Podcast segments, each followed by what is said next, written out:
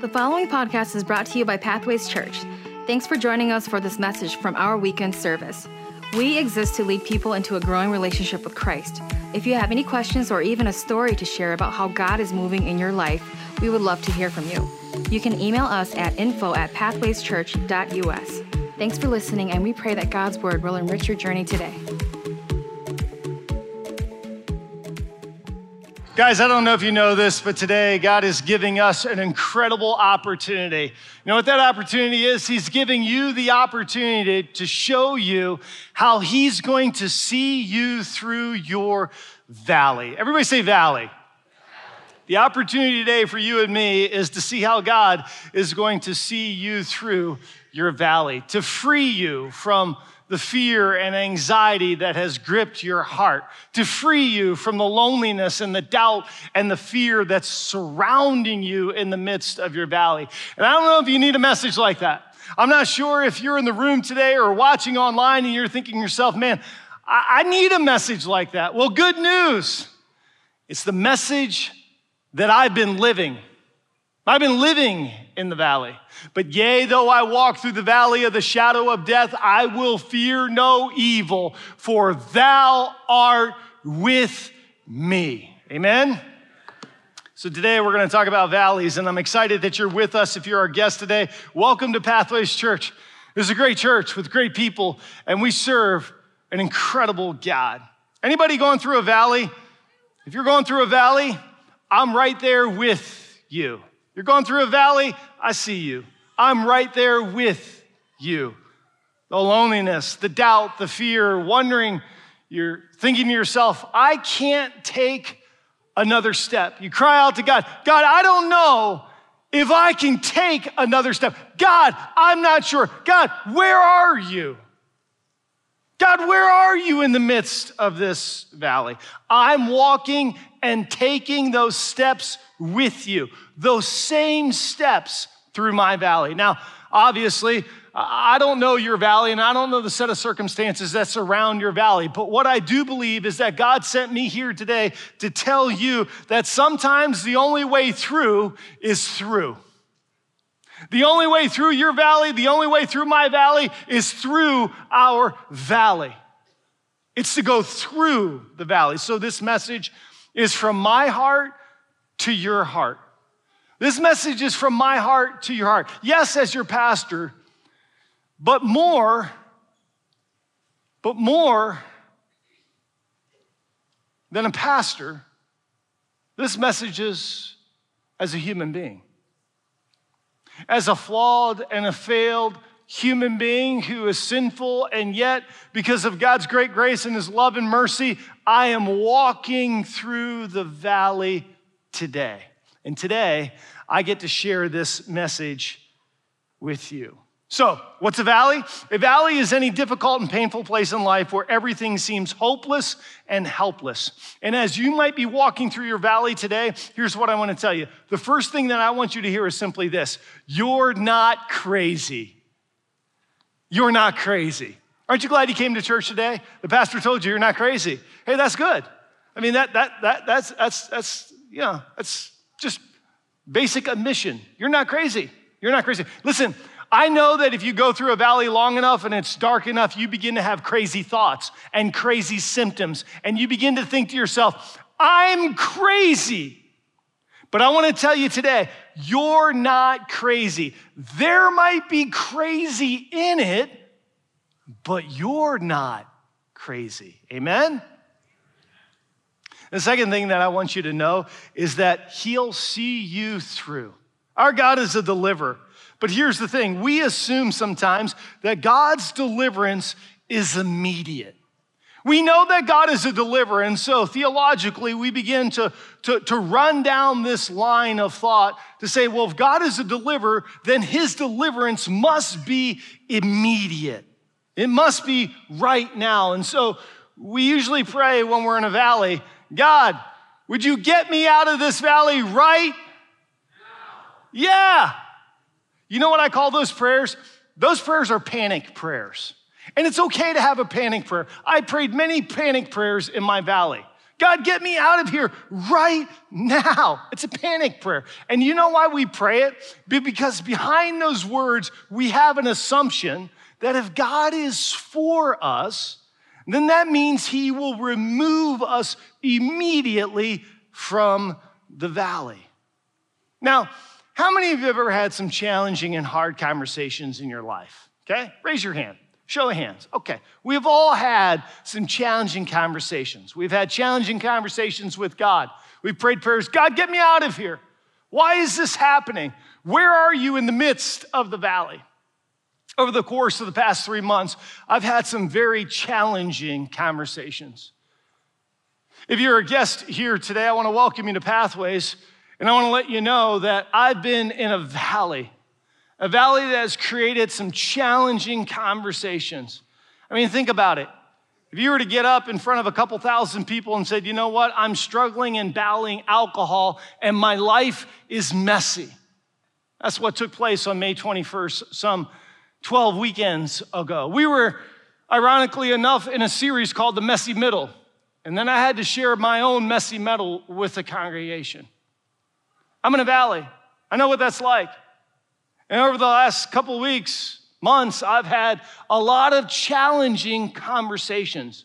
I've become familiar with awkward. To listen, to listen to people who are angry at me, mad at me, people that I've disappointed, people that I've hurt, that I've had to make some amends to, things that I've had to come clean with, to fess up, to say, This is where I'm broken, this is where I'm fragile, this is where I'm human. I'm human. This is where I have fallen. This is what I struggle with. I am sorry. Forgive me. What can I do to make it up to you? This is the valley that I've been walking through. And inevitably, there's usually a question that's posed to me in the context of these challenging conversations.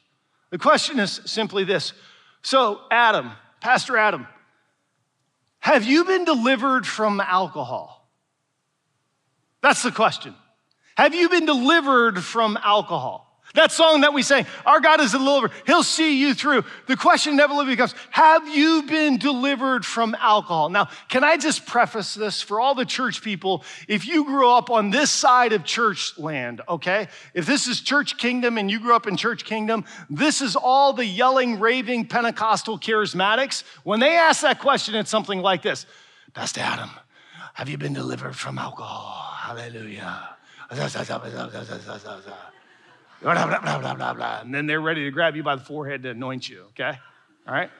Now, if you grew up in church land on this side of the continuum, okay, say Catholic, Lutheran, Presbyterian, I think you're calling Jesus, it's moving the Spirit, okay? The question is more like this Hey, Adam, ha- have you been de- de- delivered? De- delivered from alcohol? That's how that question goes. I've been asked that question every which way. Okay? And here's what I know that God can instantaneously deliver a person of every desire for every kind of alcohol known to humankind. He can. He can instantaneously deliver. In fact, I met a gentleman, I was talking to somebody who was, uh, used to be a part of our church. He said, God delivered me. There was a moment I don't have a desire for alcohol. But, friends, that's not my story. That's not my testimony. That's not what I have experienced. And you know what? I used to think that perhaps somebody's faith, like my faith, was incomplete or weak. I used to think that perhaps I don't have enough faith for the immediate removal of a desire to do whatever it is. Because just because my valley is alcohol doesn't mean that your valley doesn't have a set of desires and triggers and buttons and people and worry and fear and anxiety and problems. Just because mine is alcohol doesn't mean yours is any different, it just comes in a different form.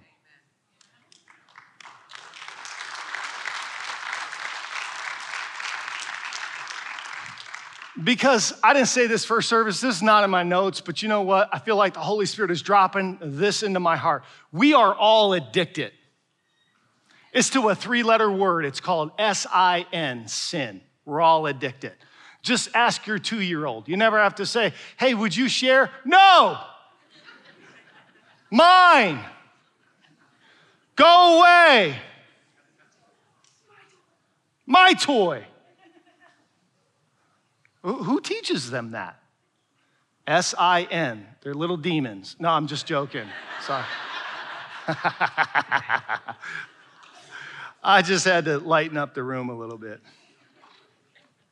But you know, as you live life a little bit, you begin to realize that perhaps what you once thought was weak faith is actually strong faith. Because maybe, just maybe, that the faith that you wanted in the instantaneous or the immediate, the faith that you were believing for the healing, the faith that you were believing against suicidal thoughts, the belief, the thought the, the rejection that you had from your mom or your dad, or the thoughts of your spouse constantly saying, You're not good enough, more, I wish you could meet my needs, you're not living up, you can't provide, you failed, this doesn't happen. You look at your prodigal and you think, Man, if I had just enough faith for them to return. What if, what if actually a stronger expression of faith is to go through what you're going through? Because it's not measured in a moment, it's measured in a mile.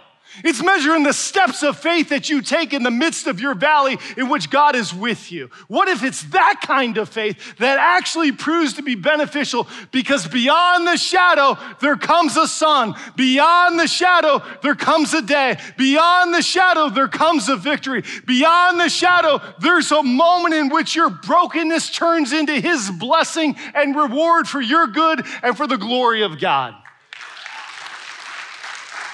What if it was that kind of faith? What if we had faith like that? What if we had faith to say to people, No, he has not delivered me from the desire of alcohol, but you know what he has done? He's walked with me in the valley.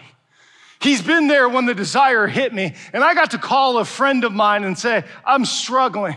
I got to call on the name of the Lord and say, God, would you grant me serenity for the things that I cannot change? And the courage to change the things that I can and the wisdom to know the difference? What if He put tools in your toolbox in order to overcome? To have a life that would say, listen, if you want to have a life, a God glorifying life, a valley walking, a sin defeating, a sin rejecting, an overcoming kind of life, then you need to have a shepherd. And his name is Jesus. His name is Jesus, because friends, we all encounter valleys. In fact, if you have a Bible today, I want to take you, let me show you how God is going to see you through. Because some of you right now are asking the question, well, how does God do this? Do I have to like change my diet? Do I have to like, you know, buy a bunch of essential oils? Do I have to sign up for, you know, the herbal tea? What do I do? How do I kick this in? Is that, I got to change my exercise routine? Is this some like eye makeup or cream that's going to help my wrinkles? Could they got wrinkles for souls? Like, what are you going to do? How are we going to do this? Do I need to talk to somebody about all the voices in my head when I'm walking through my valley? Do I need to like love myself? Do I need to forgive myself? Do I need to have grace? What do I need to do for this? Listen, it's not so much about a how. It's more about a who. And it's the who that I'm talking about today is not your mom, although I love your mom. It's, it's, not about, it's, it's, not about, it's not about your boyfriend, it's not about your girlfriend, it's about a shepherd king. Let me show you. Psalm 23. You have a Bible, make sure you take your Bible. In fact, I want to challenge all of us as a congregation. Let's begin to bring our Bibles to church, okay?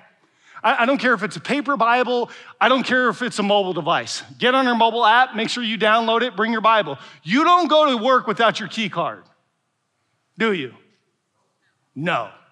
You, you, you, don't go to Meijer without your credit card. So don't come to church. Listen, the screens, I love you, church, but if I want to lead you into a growing relationship with Jesus, if I want to make disciples around, the screens are designed for people who are guests and who are still consuming Christ.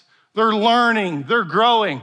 For committed followers of Jesus, I want your fingers to know how to work itself around the Bible. I, want you to know how to turn on YouVersion and get onto our app and figure it out and scroll through it. That's good for your soul. We need to be people of the book. Amen? Psalm 23, written by David, inspired by the Holy Spirit. Here's the word of the Lord. David said this The Lord is my shepherd, I lack nothing. He makes me lie down in green pastures. He leads me beside quiet waters. He refreshes my soul. He guides me along the right paths. For whose sake? For his name's sake. And even though I walk through the valley, the darkest valley, I will fear no evil why? Is David going to give us some mystical formula in Psalm 23? Nope. Is he going to give us a plan? Nope. I will fear no evil because you are, say it with me, with me. It's more about a who and less of a how. See, David is saying to us, I need something to transform inside of you. Something must shift as you walk through the valley. And I need to tell you today, something shifted in me when the Jesus from Psalm 23 went from the crocheted picture that hung on my grandma's wall to a gritty promise by a trustworthy shepherd pinned to my heart. Something inside of me shifted as I walked through the valley. I began to know a strength. I began to know a confidence. I began to know a certain resolution, a certain peace that I couldn't begin to describe, and I still can't describe it to you. In the midst of uncertainty, in the midst of the unknowns of my future, I know who holds my hand, and it's the shepherd. I know that Jesus is with me. And just to be clear, let's clarify this. Some 500 years later, Jesus describes himself in the book of John. He says, I am the good shepherd. It was almost as if David was prophetically pointing forward to saying, you know what? I know I'm a shepherd. I remember being a, a, little shepherd boy, and I know culturally what a shepherd means. But David was almost saying, One day I know that there is a shepherd coming, and from his very rod and staff, from his very hands, from the very place of victory on Golgotha, he's going to redeem and he's going to give mankind a chance and an opportunity to be re- reconciled with the love of God through his death and resurrection on the cross. David was saying, This shepherd wants to walk with you. Now, Historically speaking, when we talk about shepherds in the context of the Old Testament, this is not what we think of shepherds. We think of shepherds as the, the perfectly pressed white robe, the, the guy in the Olan Mills picture, the guy with the nice cuffed beard. We think of that shepherd, flowing hair, like gazing off like a glow and a little lamb around. You know that picture that I'm talking about? That's not the, that's not the Jesus that's not the kind of shepherd that Psalm 23 is referencing. In Psalm 23, culturally speaking, a shepherd had a kingly quality to him. A shepherd was strong in stature. He commanded respect on one hand, and on the other hand, also brought care. That's why David said this in Psalm 78 72 with integrity of heart and skilled hands, I want to shepherd God's people. He wasn't talking about this mild, meek, meek is weak kind of thing. No, no, no, no. He was saying, I'm going to have integrity of heart and I'm going to have skilled hands to shepherd God's people, the nation of Israel. And under David's reign, it was the golden era for Israel. The golden age was found under David. Oh, David, by the way, who was also a murderer and an adulterer. He went through a couple valleys himself, and God wasn't done with him yet, just like He's not done with you. And so, for those who were Babylonians, they had Marduk. It was their shepherd, Marduk. It was their God. For the Mesopotamians, it was Shamash. Somebody say Shamash. I just like saying that, Shamash. I just wanted to hear somebody say Shamash. Shamash, right? It was Shamash. But our shepherd, how many of you know, is more powerful than all the gods, lowercase g, of the Babylonians and the Mesopotamians, those on the continent of Africa, or in Indonesia, or in China, or all the economic finance, or all the collapse of Elon Musk, or whatever they want to put on Twitter, or whoever it is and whatever it is, we serve a shepherd who is all powerful. And this is good to know because Jesus, listen, the thief comes to steal, kill, and destroy, but the shepherd of your soul wants to lead you into an abundant life. What does that look like according to Psalm 23? To lead you into green pastures, beside quiet waters. Friends, can I tell you, Marduk can't take you beside quiet waters. Listen, Shamash can't provide you with a food source. Neither can Joe Biden. He's not going to give you refreshment.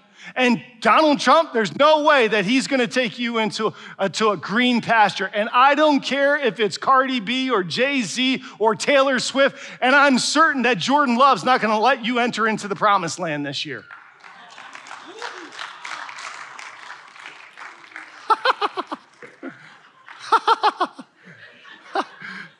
I'm so glad people clapped. I've been booed from the stage when I poked at the Packers before. That's great. Thank you. That's a 49ers fan. Where do you find green pastures? In fields. Anyways, all right, boo, boo, boo, boo. All right. Boo, boo. So, how does Jesus do this? Well, good question. Second part of verse four, it says this the text reads, Your rod and your staff, they comfort me. His rod and staff, they comfort. They bring comfort. The shepherd will bring you comfort. How does he do that? With his rod and staff. It goes on to say, You prepare a table before me in the presence of my enemies. You anoint my head with oil. My cup overflows. It's a sign of favor. His favor overflows such that our cup overflows. Surely your goodness and your love will follow me all the days of my life, and I will dwell in the house of the Lord forever. So let me give you three steps that you can take while you walk through the valley, the same steps that I'm taking. Things that God showed me, I want to share with you. Here are the steps. You want to take three steps. If you're taking notes, write these down. Here's the first step you must see Jesus as your guide and protector in the valley. These are not suggestions. These are not ideas. This is not chicken soup for your soul. This is the inerrant, infallible word of God to the very core of who you are if you're in a valley. Okay? You must. That's why I use the, the term must. This isn't like, oh, let me give you a little thought here for today. No, no, no, no. I want to give you God's word, his truth that will transform you. You must see Jesus as your guide and your protector when you walk through the valley. You know how he does that? With his rod and his staff. His staff is what guides us. When we kind of want to get off and go down in a ditch into the valley, when we want to get off the path, when we start hearing voices in our head and things become very cloudy in the valley, when we have crazy thoughts and crazy symptoms and a mental obsession and a physical craving, then what God does is says, I'm just going to take my staff and I'm going to pull you close to me. When people leave you in the valley, the good shepherd will never leave you. When people turn their back on you, when you go through that divorce, when somebody's looking from the, from the, from the steep clefts of the valley, throwing rocks at you and mocking you and say, See, I knew you were gonna stumble. See, I knew you were gonna fall. The shepherd won't leave you. In fact, he'll take that staff and pull you close. Now, we all know the staff, right? Let's talk about, let's talk about the rod. Let's talk about the rod. We live in Wisconsin, right? Amen? Are you glad you live in Wisconsin? You know what I love about Wisconsin? Yes. Here in Wisconsin, let's just say there's a proliferation of gun ownership when it comes to everybody's resident. You, you can have a little nervous laughter, okay? But long before everybody had a handgun, you know what Grandpa used to have in the corner of the room? It was a baseball bat. Because if somebody came in grandpa's house, he's going to whack them. Whack. That is the rod of the Good Shepherd. See, we have so domesticated who Jesus Christ is as the Good Shepherd, we forget that He also has a rod to whack off the demons and the hyenas that'll laugh at you and the lions that'll come, come and scrape your soul. We have a protector who's gonna whack them with a rod. So when you're walking through the valley, the first thing that you need to do, you must see Jesus as both the guy who'll whack somebody and the guy who'll keep you close to your side. The second step that you need to take is that you must set Jesus in your view as you go through the valley. What do you mean by that, Adam? Well, what I mean by that is simply this. Oftentimes we go through a valley in dark places, and everything and everyone else becomes clouded and comes into our view. To set Jesus in your view is a choice. It's a choice for you to say, I'm going to place the author and the finisher, the perfecter of my faith before me. I'm going to set him in front of me in my view as I go through this valley. Because the temptation is to rehearse all the things, all the people who hurt you, to blame, to say, you know what, it's because of so and so. And you say, this is what I'm worried about, and this is what I fear. And you know what happens? Sometimes the symptoms, the symptoms of anxiety are symptoms of what you're afraid of. But I want you to know today that what you are afraid of, God is in charge of. That His presence is your protection in the midst of the valley that you're walking through. That your regret and your remorse and all of your resentments in a moment that the shepherd, when you set Him in, in front of your view, in full view, He'll give you the wisdom and the guidance and the insight on how to navigate the valley. Amen? You got to set him in front of your view. You got, it's a choice. It's a choice. Well, how do you do that, Adam? Well, you know how you do that? You do that every single day when you have a desire to spend time with Jesus.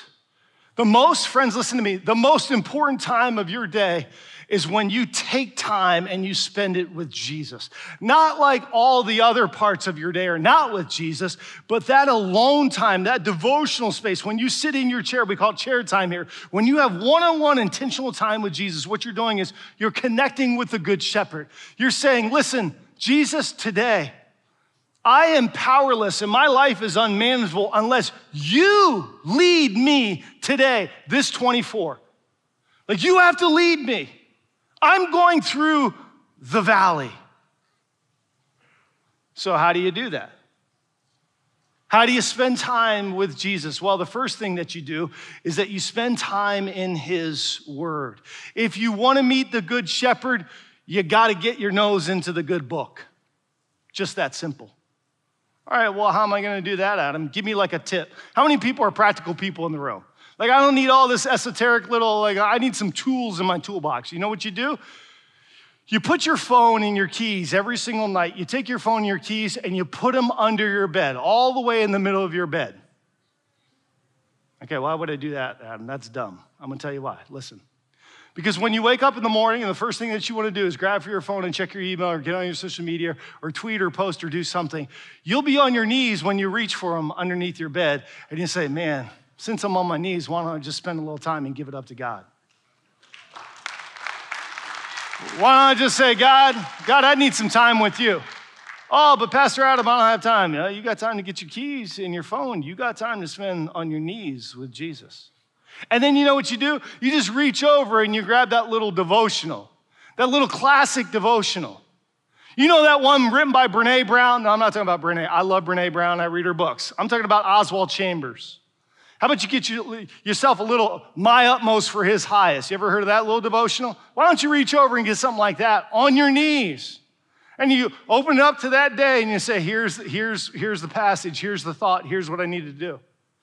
And then you, you know what you do? then you start brushing your teeth, you comb your hair, you wash your face, you shave, you do whatever you got to do to get for wherever the look the best you possibly can look before you hit the world. And then do you know what you do? Then you turn on some worship music. You know why? Because worship and worry can't come out of your mouth at the same time. When you begin to worship, the worries of your day are going to begin to dissolve in the presence of our great God. You begin to turn on a song. You know what song I'm listening to right now? It's called uh, Shall Not Want. Shall Not Want. I sent it to some friends, I think, recently. Shall Not, no, you know, another song. I sent them this song. It's called uh, uh, Plead the Blood. Oh, one by Elevation, another one, I don't know. Let's say Elevation, whatever. You turn on some of that song some of that music. And all of a sudden, you put that on repeat and you start brushing your teeth, and all of a sudden, there's gonna be a sense of, wow, the shepherd is with me. I shall not want.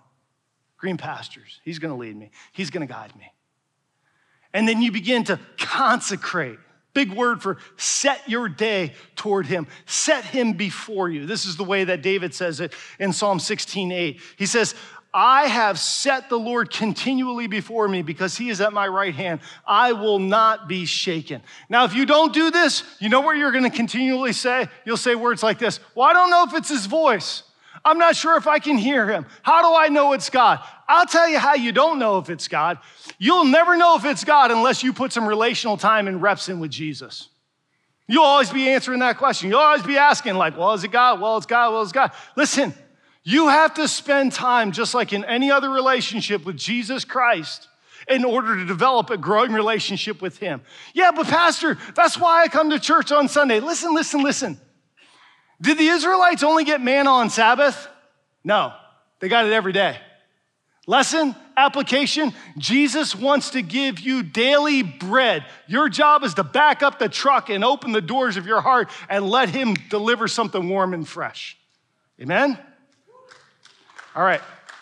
Third thing.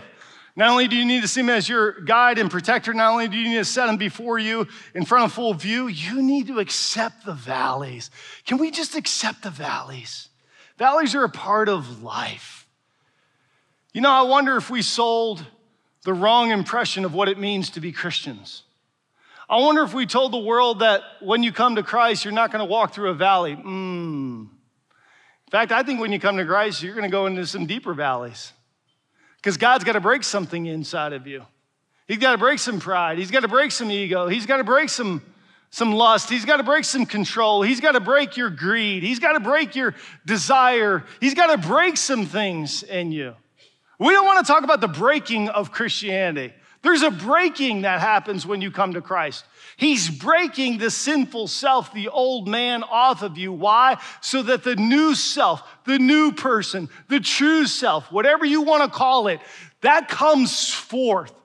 In psychological terms, the shadow self is now dead and the renewed the self that is lit, that's why 1 John 1 7, I want to walk in the light as he is in the light. Why? Because when I do, I know my sins are atoned for, and I have fellowship with other people who are children of the light. That's why Jesus said, I'm the light of the world. Whoever follows me, John 8 12, will never walk in darkness. Believe in me, John 12 46, so that why? You would become children of the light. Because beyond the shadow of the valley, there is light ahead of you. I was uh, away a couple weeks ago. I think I told you this uh, when I did a little ministry moment a few weeks back. I was up north and I was praying and spending time with you, loving Jesus. Do you remember that? I told you that. Did I tell you? Did I tell you about that story? Just nod your head like I did. Okay. Thanks. All right. There was a moment when I was at a cabin up there, and I'll never. This moment I took pictures because there was lightning and thunder and rain where I was. And on the lake, it was, it was just, it was pretty torrential and it was ugly and it was, it was all this. But, but beyond all of the clouds and the valley in my mind, there was this little gaping hole ahead of me and there was bright light and sun. But I couldn't feel the sun. I didn't know the sun was ever going to come my way, but it was by faith that I had to continually set before me, there's the light. I know all this is going around, and I got to accept all this. I can't repress it. I can't deny it. I can't drown it. I, I have to acknowledge that valleys are a part of life. But in the midst of that acknowledgement, I need to know that God is going to do something for me in the context of this valley. Because when God breaks something in you, He brings something forth that's new in you. The entirety of Scripture. Can I just speak real quick? Can I give you a word? Listen, most of our Christianity and evangelical Christianity, our Western culture is like this. We think through it as Americans. We think that once I make a decision linearly, I'm going to grow in a straight line toward Christ until I come to heaven. That's how we think. Now, we don't say that because we know that's not our experience, but that's what we think. Unfortunately, that thought is wrong. That thought is not biblical. That thought, can I say it this way, is heretical. Because when you actually read the scripture, here's what it is life in God is a series of deaths and resurrections. Life in God is a series of, I had a dream and I thought it was from you, God, and I shared it with my brothers, and now I'm in prison. Joseph. God, you told me that you were giving me a promised child, but my wife, she old. Old as dirt. And I'm not working too well. But she told me to go hang out with this woman, and now I got an Ishmael. Abraham. And what did Abraham have to do in Genesis 22? Take your one and only son, go up to Mount Moriah. I want you to sacrifice him there. You talk about a valley. Whew. You know, A.W. Tozer says it this way A.W. Tozer t- talks about when we're in a valley, it's, a, it's the blessed of nothingness. It's releasing everything to him in a valley. It's saying, I just give, it's, it's being so stripped down and broken down. And Tozer had to do this because he was offering his little daughter to God. He wasn't sure what was going to happen in her life. He said, when we can offer it, it's a series of deaths and resurrections. And when we resurrect, it's a newness, it's a fervency, it's a fresh fire, a fresh anointing, a fresh ministry. That's why David says, My cup overflows and overflows and overflows. Listen, let me tell you something about a valley. A valley can only be formed geologically when you have two mountains on either side. Let me tell you something else about a valley. You're gonna hear God's voice different in a valley than you do on a mountain. Let me tell you a third thing about a valley. David said, Yea, though I walk through the valley of the shadow of death, it felt like death, but it wasn't death. And what you're going through is what you're going to go through with his hand holding on to you. God's not done with you yet. He's not done with you yet. Don't believe that lie. Today you're walking through a valley, and I don't want you to believe that lie. I want you to know that God is not done with you yet, that He brought you here today to show you that the shepherd of your soul will walk with you through anything for your good and for his glory. Now, let me show you, practically speaking, how David did this. Remember where David fought his greatest foe? What was his name? Goliath. You know where he fought him? In the valley of Elah. 1 Samuel 17. Let me show you practically what David did. He wrote Psalm 23, but he actually lived Psalm 23 when he was in the valley of Elah. You know why? Because King Saul said to him, Here, listen, you got to go fight the giant. Here's what I want you to do take my armor and you know what scripture says? It didn't fit him. Somebody else's protection is not your protection.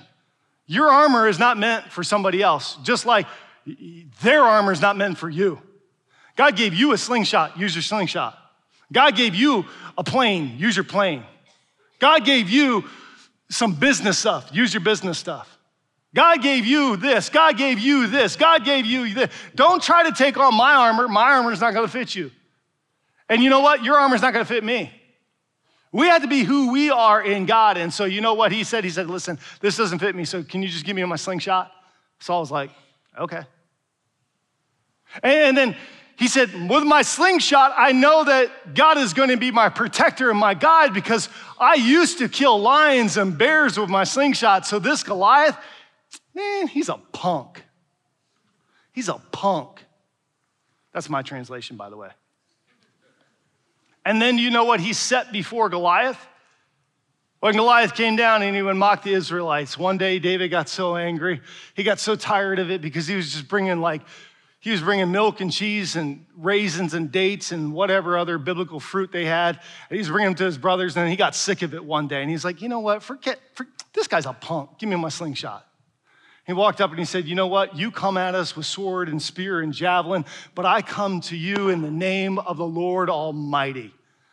What did he do? He set before his giant in the midst of the valley, he set the name of the Lord God before Goliath.